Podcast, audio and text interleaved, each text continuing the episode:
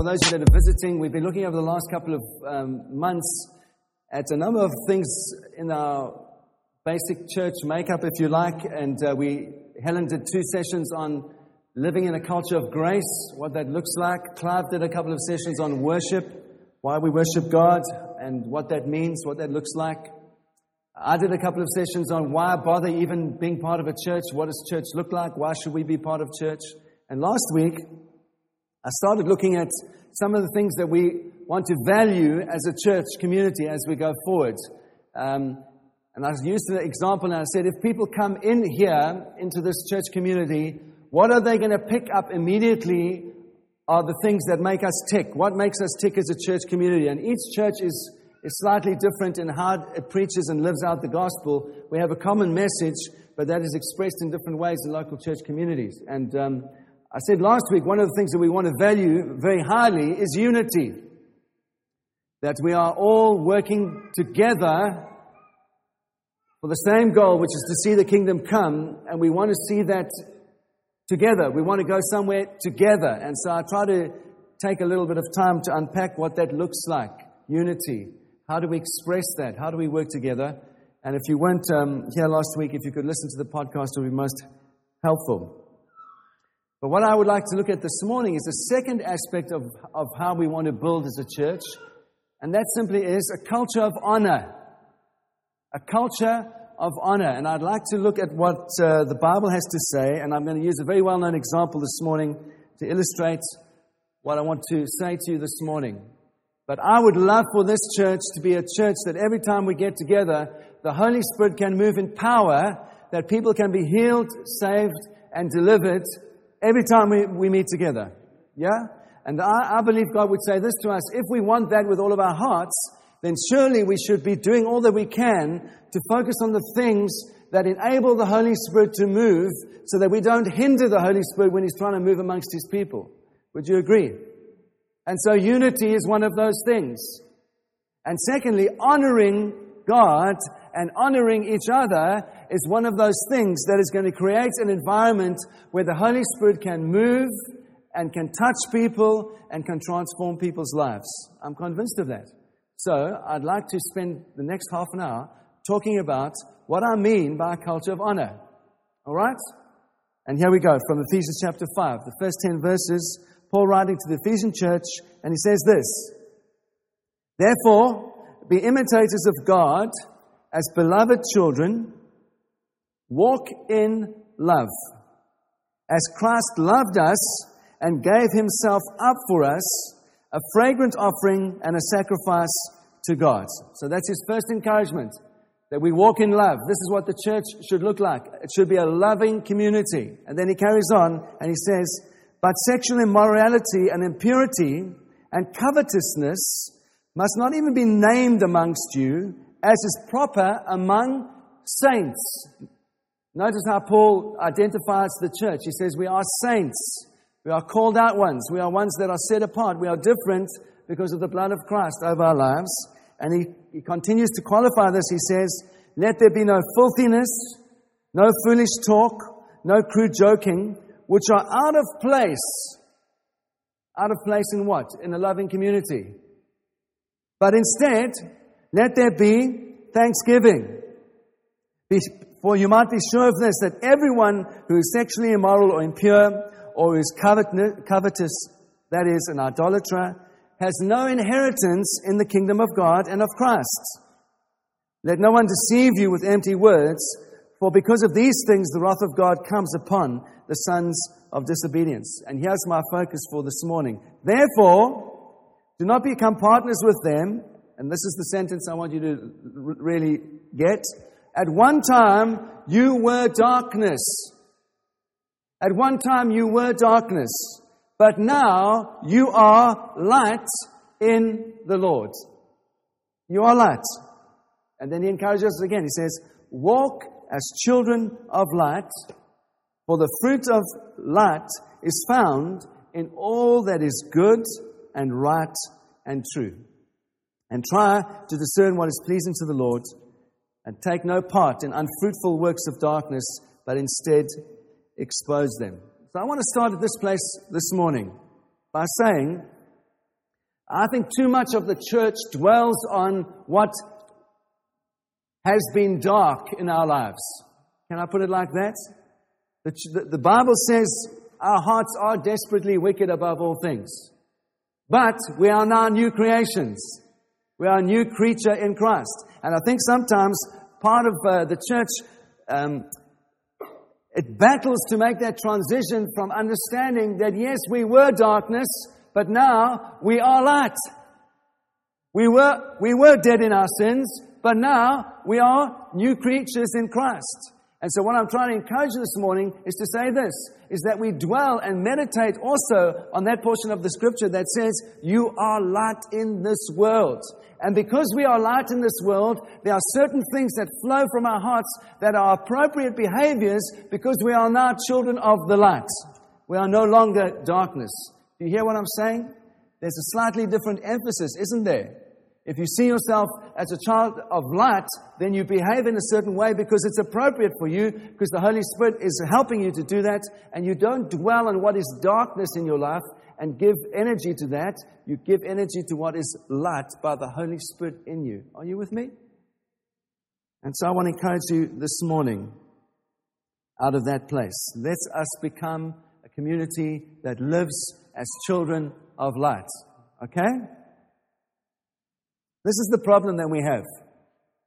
Everyone's very quiet, or is it just me? It's okay. Are you all right? Are you feeling tired after the Eurovision Song Contest?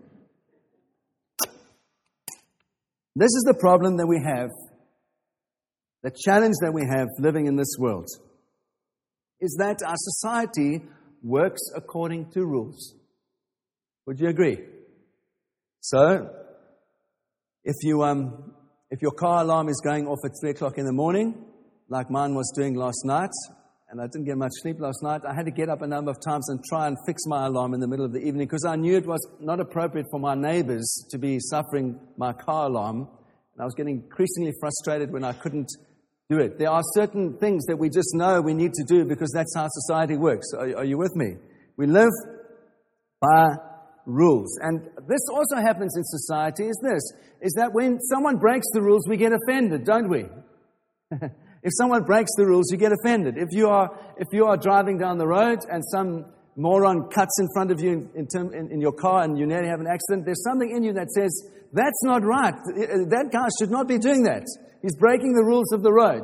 And this, this is appropriate that we have rules in society because society needs to function and work, doesn't it? And so I'm not saying we don't need any um, of those kind of things. But this is also true that our newspapers are full of lurid stories, stories. Tabloid newspapers are full of stories of people that have broken the rules. And, and we kind of read these stories with a mixture of fascination and horror. And there's something in us that is also offended when people break the norms of society. Would you agree?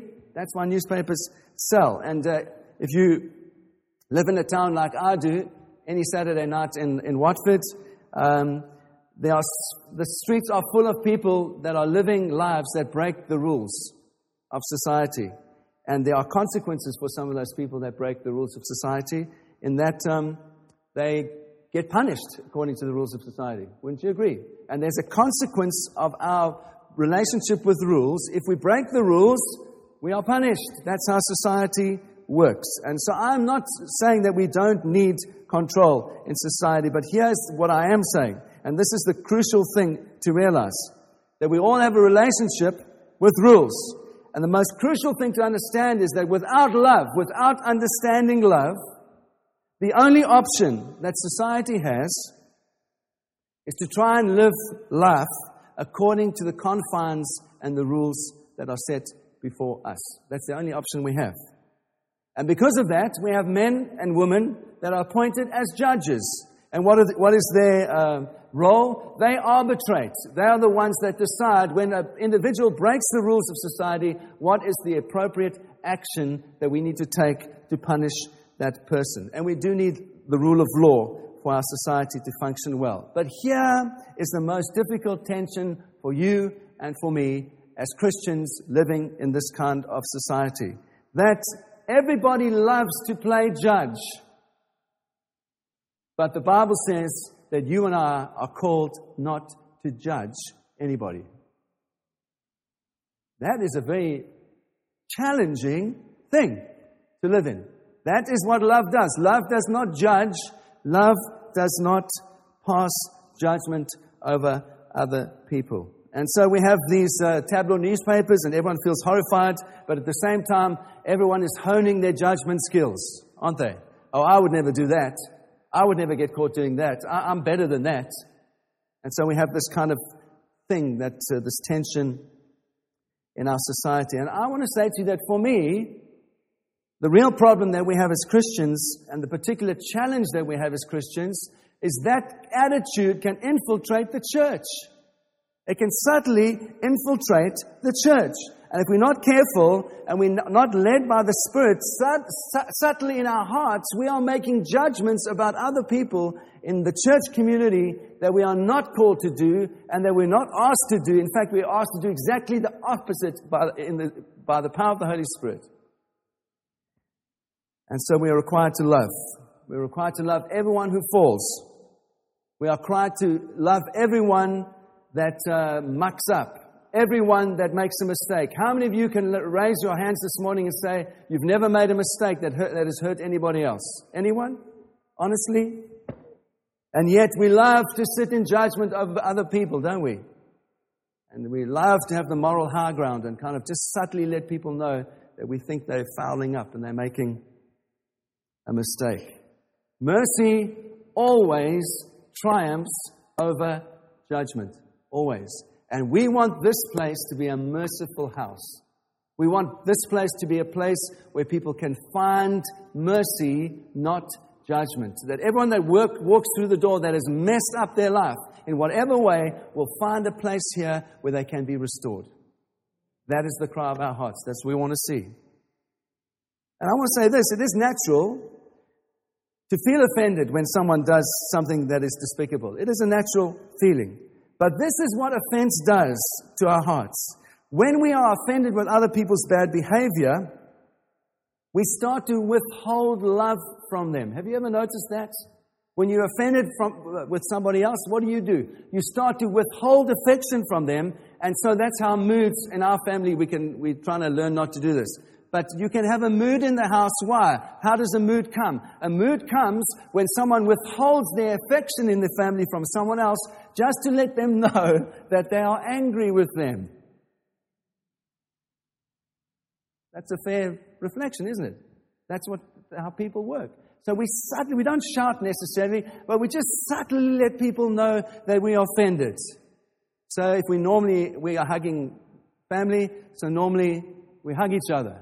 And so if you're offended, sometimes you just let the person know that you're not giving them the normal hug. We never do it, hey, my darling. We never do it. What are you saying? You're subtly saying that that person has broken your rules and you're just letting them know that you're withholding your affection from them to let them know that you've broken their rules, your rules. And this is the logic of offense. It says, I get to withhold my love from you when you break my rules because all people who fail, all people who fall, all people who make mistakes are unworthy of love and they deserve to be punished. That's the logic of offense. In fact, I put it to you this is the way that people most punish those that they love. It's when they break their rules, they withhold their affection from them. And this is the tragedy when we withhold affection from each other, when we withhold our love, when we withhold our uh, uh, um, friendship because we feel that we've been offended, what replaces where love was, anxiety replaces it, fear replaces it. And the space where love was is filled by motivation of fear. And so this downward spiral continues. When we are afraid, we want to control. And our response to the sin of other people or those that have offended us is to have little controls in place in our lives that help us to feel that we are still in charge. We're still in charge. So this happens in all families, it can happen in churches, and it can happen in society at large. There are a set of punishments that we put in place that offenders have to walk through to prove that the church or the family or the society is still in control. And when we behave like that in the church, what we reaffirm over people is that those who have made a mistake, those who have made bad decisions, are powerless to change their lives, and they simply have to accept responsibility for their behavior. But the truth is, this is exactly what Jesus came to die for. This is exactly what Jesus came to change. That he took all of our mistakes upon himself so that we could be given a second chance and we could become new. That's exactly what Jesus came to do. The old is gone and the new is come because of Christ. This is the good news that you can change. This is the good news that I can change, that I can keep on changing as I put my faith not in myself, but in Him, in Jesus. That's the gospel. That's why it's such incredibly good news. And so Jesus came to introduce this radically new way into the world. And the radical good news is that you can change and I can change. The old is gone, the new has come. You once were darkness, now you are the light of the world. That's an exact opposite. You once were darkness, now you are light. Live as children of light. And so I want to use a very well known story to illustrate what I'm trying to say. And I would love this church increasingly to be a place that is free of legalism, that is free of rules, that genuinely is a place where people love God with all of their hearts, and consequently they love each other with all of their hearts. A place that is accepting of every single kind of person, the broken, the lame, the whatever, that people can come in here and find restoration and find peace with God. I'd love to see that more and more. And I believe this church is becoming that. But I want to just use the story of David and Bathsheba to illustrate my point. David and Bathsheba. You know the story of David and Bathsheba. We can look, we can look at it just now out of 2 Samuel 11. David was a, one of the, he was the most successful king of Israel. He lived in the old covenant, and yet he was called a man after God's heart. I always love that about, about David. He's living in the old, but he's actually, he's, he's also in the new. he's, he's a man after God's own heart. And why is he called a man after God's own heart? Well, my personal conviction is that because he loved God more than anything else. In fact, he loved God more than the rules, actually. And we'll look at that now. And this is what I would like to illustrate this morning. In 2 Samuel 11, we read what happened, and I'm going to read it to you. If um, uh, link is not up there. If you've got your Bibles, it's 2 Samuel 11. It says this In the spring of the year, the time when the kings go out to battle, David sent Joab, his servants with him, and all Israel. And they ravaged the Ammonites and besieged Rabbah. But David remained at Jerusalem. It happened early one evening when David arose from his couch and was walking on the roof of the king's house.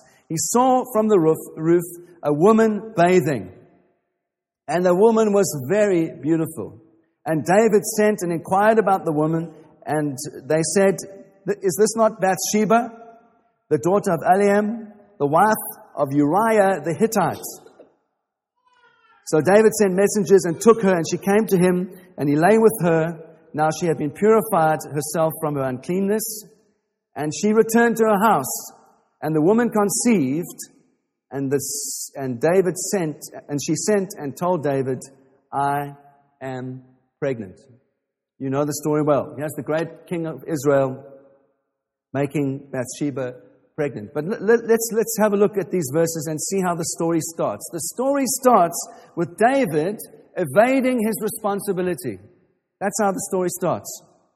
Kings went out to battle in the spring because in the winter months they couldn't fight. Uh, it was cold and the, the movement of their troops was curtailed by the weather. And so here in the springtime, they're waging this battle against the Ammonites. And it was kind of, they were mopping up the battle. They'd actually won most of the battle. And here, um, they were just mopping it up in the springtime. They'd already defeated the Syrians, whom the Ammonites had hired against Israel. So David probably figured that he didn't need to go and finish off the job because it wasn't such an important deal and uh, it would be a pushover for the army. So he's instead of providing leadership for his army and for, his, for the nation, he is, is, is, is at home, shirking his duty. That's how the story opens. And I want to put it to you that for all of us, evading responsibility is the first step in spiritual decline. The first step. The growing, this is what I mean, the growing feeling that we can do pretty much anything that we please as we want to do, and that we don't have to do anything that we don't want to do. It's a kind of just an era, we live in this era of doing your own thing. And it's true that because of the gospel, we are free. we are free. But here's the thing you can't do just whatever you please without paying a price spiritually. That's the key. And so God has a plan for our lives. And He's laid certain things out before us that He wants us to walk in. And when we try and avoid those things with rationale or excuses, we open up a whole lot of things like, like David did in this story that weaken our will and weaken our walk with God. And so this, this seems to be right where David is, right at the beginning of the story. And uh, I've, I've purposely emphasized that verse. It says, Now when evening came, David arose from his couch or his bed, and he walked around the roof of the king's house. I want to put it to you. If you're a king ruling a nation, what on earth are you doing in bed in the afternoon uh, when it's early evening? You've been in bed the whole day. That's the point. David has been goofing off the whole day, lying in bed, when he should be governing his people. And when he's been goofing off and lying in his bed all day, problems happen. He gets tempted. Men and women are friends. Don't lie in bed all day and goof off and expect no temptation to come to you. Is that too harsh? So, what about Bathsheba? And there's all sorts of theories about Bathsheba. Did she play a part in this? Some, some I've read some commentaries and suggested that she wasn't guiltless because Bathsheba should have, uh, she might not have purposefully enticed David, but she was unwise to bath um, naked on top of the, um, the roof. She should have been more circumspect. She should have, um, she was asking for trouble. She could have easily bathed indoors. She could have done all that. But you know, even that, even that for me is like a deflection of whose problem it really was. It wasn't Bathsheba's problem, it was David's problem. And aren't, are men, aren't we like that? It's always everybody else's problem, isn't it? Always everybody else's problem, never my problem. Guys? True, isn't it? It's always someone else's problem. No, no, we are called to take responsibility for our own lives and not to blame stuff on other people. And so I have a slightly different point of view that I want to put to you this morning. I believe that uh, Bathsheba, I believe personally, she was a noble woman. Why do I say that? Because she was married to Uriah. If you read the scripture, Uriah was one of David's closest friends. He was part of the inner circle. He was one of David's mighty men. He was, he was like David's, one of his three or four closest allies. That blows my mind that David would do that to his best friend. And I say to you, I think Bathsheba was a noble woman because she wouldn't have, Uriah wouldn't have married someone who was not appropriate. He was, he was, a, he was a, a man of integrity, as the story will show. He was an upstanding, courageous, noble man, and he married this woman, Bathsheba. And I believe, this is my personal belief, that she wasn't a loose woman. She might have been inappropriate in a, in a bathing on top of the roof. But basically, David took her to his room, and I think he probably raped her.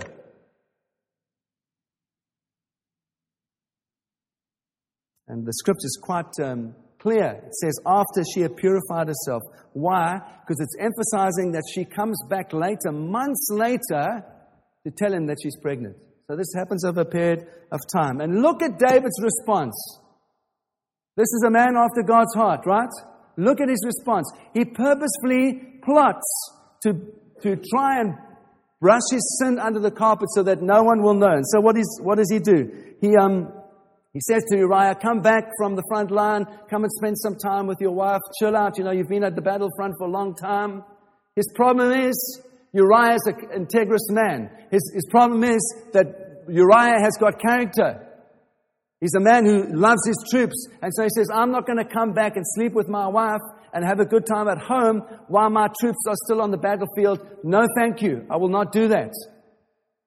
And David tries a second time, and this time Uriah does come back, but he's got such integrity that he sleeps on the steps of his home. He doesn't go in to be with Bathsheba. He says, I will not do that while my friends are still fighting on the battlefield.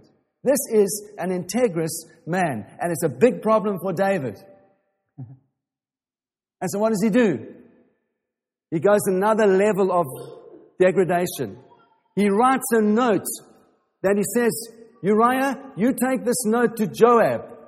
And basically, Joab was the commander of all the, of, of, all the armies. And it's his own death warrant. He gets Joab to take his own death warrant back to uh, uh, Uriah, to take his own death warrant back to Joab. And basically, the note says, Joab, I want you to put Uriah on the front line where the, the fighting is the fiercest. And when he's in the fiercest place of fighting, you withdraw the troops. In other words, make sure that he dies. He's doing this to his best friend one of his best friends. Can you believe it? And so that's exactly what happens. And David gets this message back from the front line, which says, Tell the king that the battle was very fierce and many good men were lost. And by the way, tell him, Uriah also died. It emphasizes it even more, the scripture. And David's response to all of this is, Oh, well, you know what? Just tell Joab, good people die in battle. Good people die in battle. It's, a, it's, it's, it's, a, it's just the way things are in the world. Go on and take the city. And uh, in, in his heart, he's thinking, My problem with Uriah is solved. It's out of the way. And so he calls immediately for Bathsheba, and she comes becomes his wife. And if you read the, the portion in, in 2, 2 Samuel 11, a little line, it just says, And this displeased God. So everyone had, he had fooled everyone except the Lord. And if you know the story, what happens? Nathan the prophet comes and he tells, after a number of months, he tells David the story. He says there was a very, very rich man who had everything that he wanted. And there's a poor man who had one ewe lamb. And the rich man came and he stole the one ewe lamb from this man and took the ewe lamb for himself. And David is absolutely um, outraged and says, Well, who's this man? I want to punish him. And Nathan says, Actually, it's you, bud. This is how you've behaved. This is what you've done. But here's the thing. See, this is why David was a man after God's own heart. Because immediately when he realizes what he's done, and he absolutely has revelation of what he's done, he falls on his face, and for seven days he repents, he fasts, and David uh, has already been told by Nathan that the child that Bathsheba is going to is carrying will die. And so he fasts and he asks God for mercy. He says, God, please don't let this happen. But just as Nathan uh, prophesies, the child dies. And um, then there's this incredible verse that just blows my mind. If you want to read with me, 2 Samuel 12 24. 2 Samuel 12 24. It says this Then David comforted his wife Bathsheba, and he went into her, and he lay with her, and she bore a son. And he called his name Solomon, and the Lord loved him.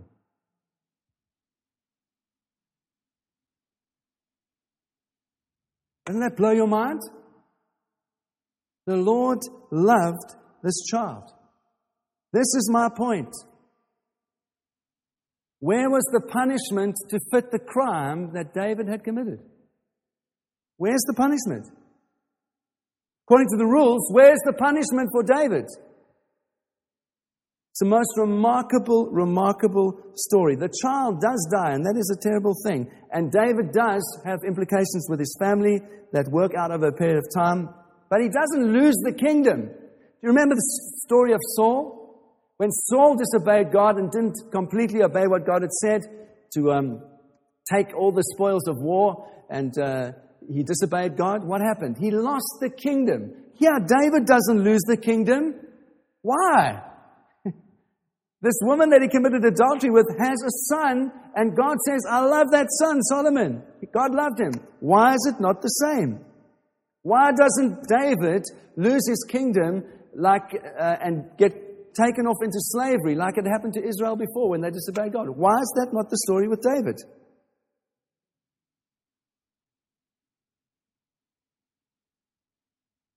And um, I was just thinking as I was preparing, how many of you would like a plottering, murdering adulterer for pastor?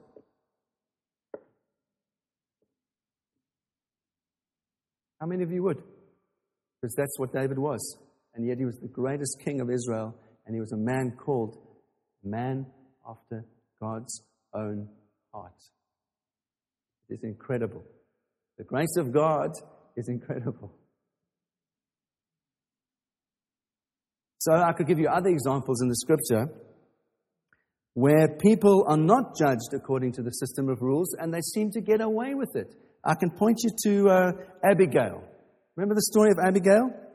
She has this husband called Nabal, who's a bit of a twit. He's a bit of an idiot.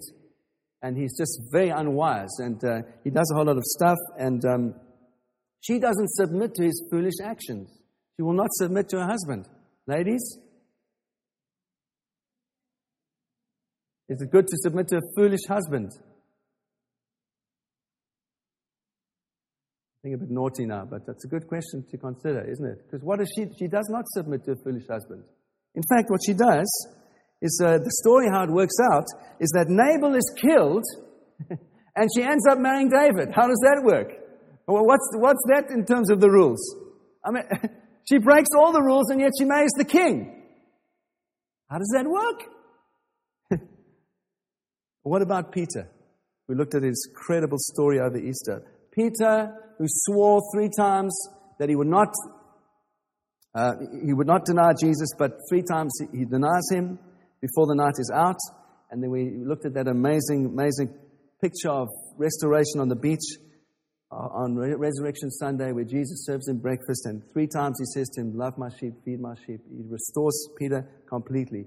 Peter broke all the rules. Peter betrayed the Son of God to death. What is the difference between Peter and Judas? They both did the same thing. In fact, Peter did it three times, denied him. The question is this uh, one more example. What about the woman caught in adultery? She had broken the rules many, many times. Many, many times. And if you know the story, Jesus doesn't even look into her face. He just writes on the floor, won't even embarrass her, and he just simply says to her, Go and sin no more. She had broken all the rules many times over, but she seems to get away with it. I'm not, I'm, I'm not, emphasizing the getting away part. What I am saying is, why did God respond to these people differently?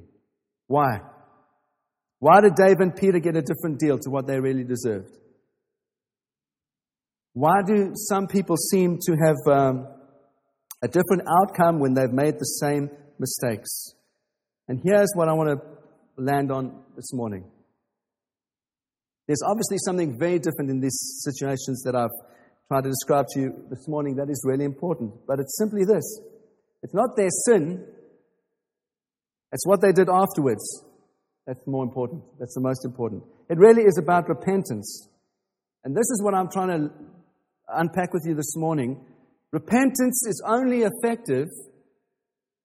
Can you hear me now? Repentance is only effective when the environment in which it works, it operates, is love. Repentance only works when the environment in which it's working is love. What do I mean? Well, this is what I mean. Remember, RT said this when you forgive someone, it's a life sentence, and you have to forgive them totally. You totally let them off the hook. You totally let them off the hook. They get away with it. That's what true forgiveness is. And so, this is what I'm trying to say to you this morning is repentance doesn't satisfy the broken rules. Yeah? In an environment or in our lives, or for example, an environment of a church, if the environment of a church community is subtly still measured by rules, then repentance has a different meaning then repentance means this I will forgive you when you have been reprimanded or punished for breaking the rules. That's what repentance means. It takes on a, a different uh, connotation. Repentance is measured when you are prepared to take the consequence of your bad behavior. But this is the crucial thing is that the thing that caused you to make that bad decision or caused you to make that unwise thing is never addressed in that kind of environment. And so, we, if we live in a rule driven culture, the kind of uh, general attitude is this it's good that you, you accept your punishment, but I'll never be able to trust you again because you've proven not to be trustworthy. This is what I'm discovering in my life more and more. Repentance is a gift. You know that? Repentance is a gift. God gives us that gift of repentance so that we can say sorry to Him, and because we say sorry to Him, He then restores us to Himself. This is what I'm saying to you. We can only give each other that gift by choice.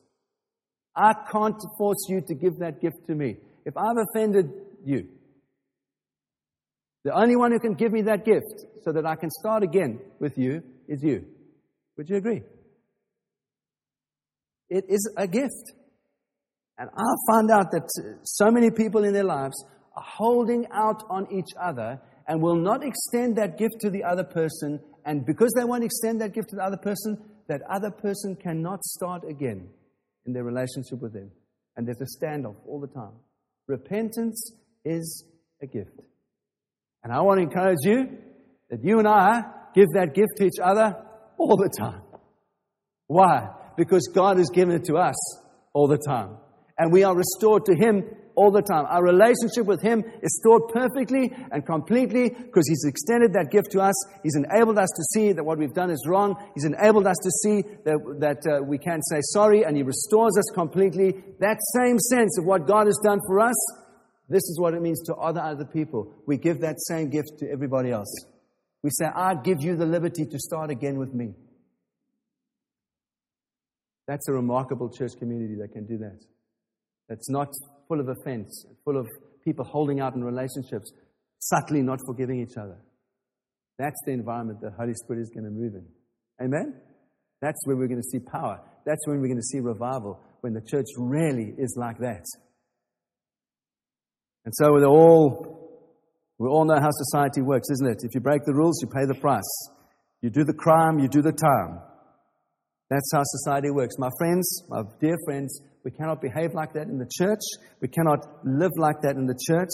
If we want the atmosphere of heaven in this church, then we cannot relate to each other as the world says we should relate. We have to relate as God relates to us, so we have to relate to each other. And so, it's not possible in a system of rules where people judge each other. And so, this is what I mean. It's about how we respond after the sin that is the crucial thing. Because you know, this is the amazing thing about David. He did, he did a terrible, terrible, manipulative, uh, thought out thing to his best friend, and he took his wife. But after he repents, you never hear of another Bathsheba with David. Never. It's done, dusted. I long for a church like that where people actually say sorry and then you never hear of another one of those situations again because we have genuinely repented.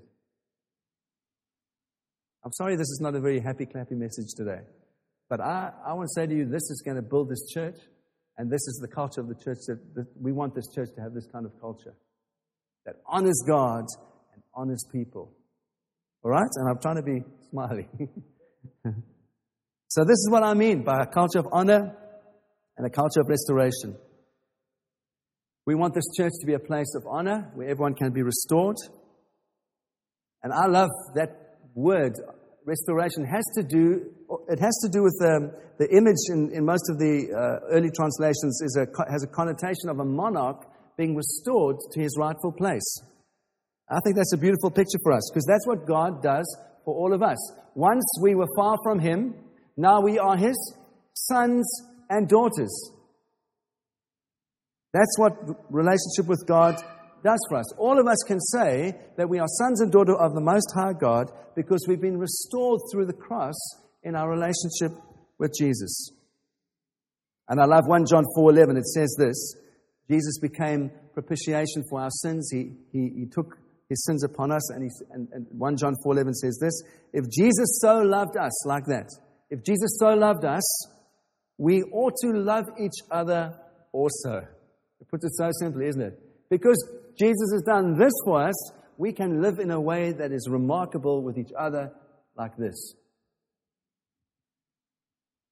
And so I put it to you this morning that if we want the atmosphere of heaven to govern this church, then we have to learn to cultivate our relationship with God in love and our relationship with each other, all of our relationships. And if we can't find grace to do that, then we will not be light. We will not reflect heaven to the community. We will not reflect heaven in our families. We will just have stricter rules that offend people more quickly, and we will judge more often, and will become famous for being offended people. Too much of the church is famous for being offended by everything.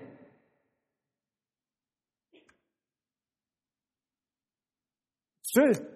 Offended by this, offended by that, offended by these people, offended by this. Uh, famous, famous offend, offended people.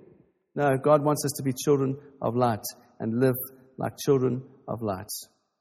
And this, I believe God gives us the key. Jesus gives us the key right here. How do we respond to sin? And with what grace do we respond to sin? Love, grace, and forgiveness will bring a culture of heaven into this church. And that's what's going to truly change people. That's what's going to truly transform people. And what's going to truly transform our community and our nation. That's how people will be restored, being sons and daughters of the Most High, and take the position of honor that God has for them again. So let me finish where I started. If Jesus so loved us, we ought to so love each other. You once were darkness, now you are light in the world. Live as children of light. Amen? Stand with me. We're going to pray.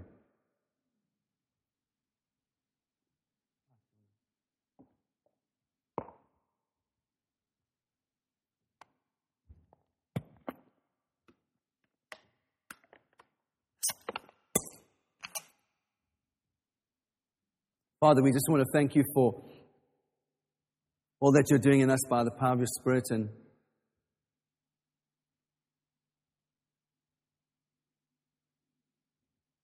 I want to pray for you this morning, in particular, if you struggle with being, if you know in your own heart, and I'm going to put my hands up as well, so it's not, I'm not trying to point fingers at any, anybody. But if you know that sometimes out of offense you pass judgment on others, because of the way that they've hurt you, I want you to just raise your hand this morning. And I'm going to pray for you. I'm going to pray that the Holy Spirit would empower and come. Father, I thank you for your people.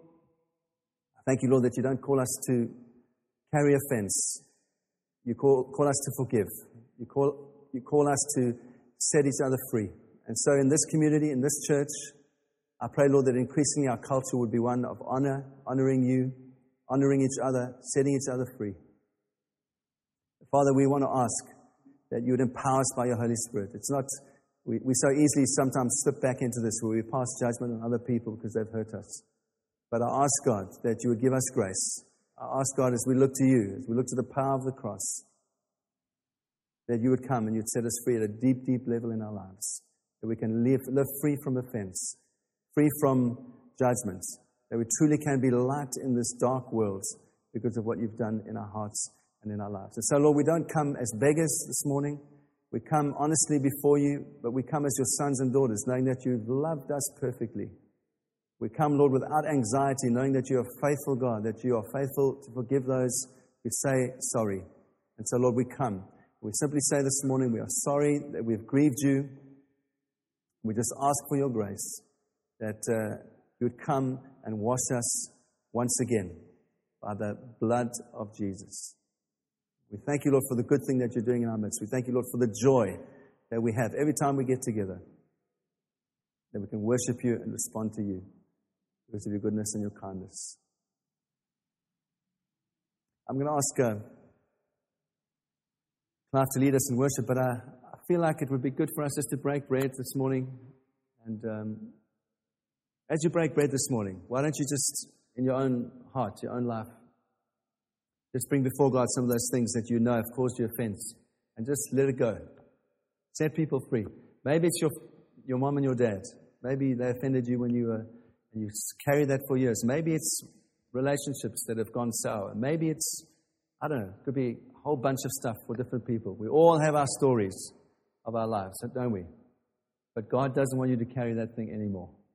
Let it go. Let it go. Give that gift to whoever it is so that they can start again in their relationship with you. Amen?